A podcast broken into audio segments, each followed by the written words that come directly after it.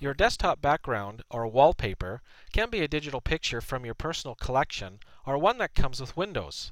You can also select a color for your desktop background or use a color to frame your background picture. To select a background, right click the desktop, choose Personalize from the shortcut menu, and then click Desktop Background. Click the picture or color you want for your desktop background. If the picture you want to use is not on the list, click the Picture Location down arrow to view other categories. Or click Browse to search for the picture on your computer.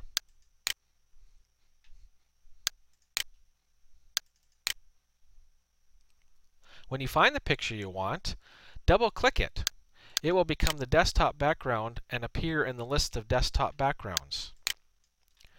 Under How should the picture be positioned, choose to have the picture fit the screen, tile, or be centered on the screen, and then click OK.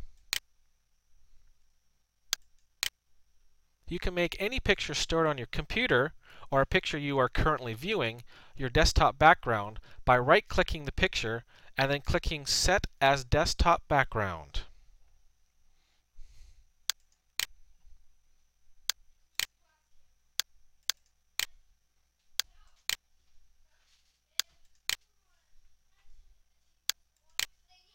I hope you enjoyed today's help desk.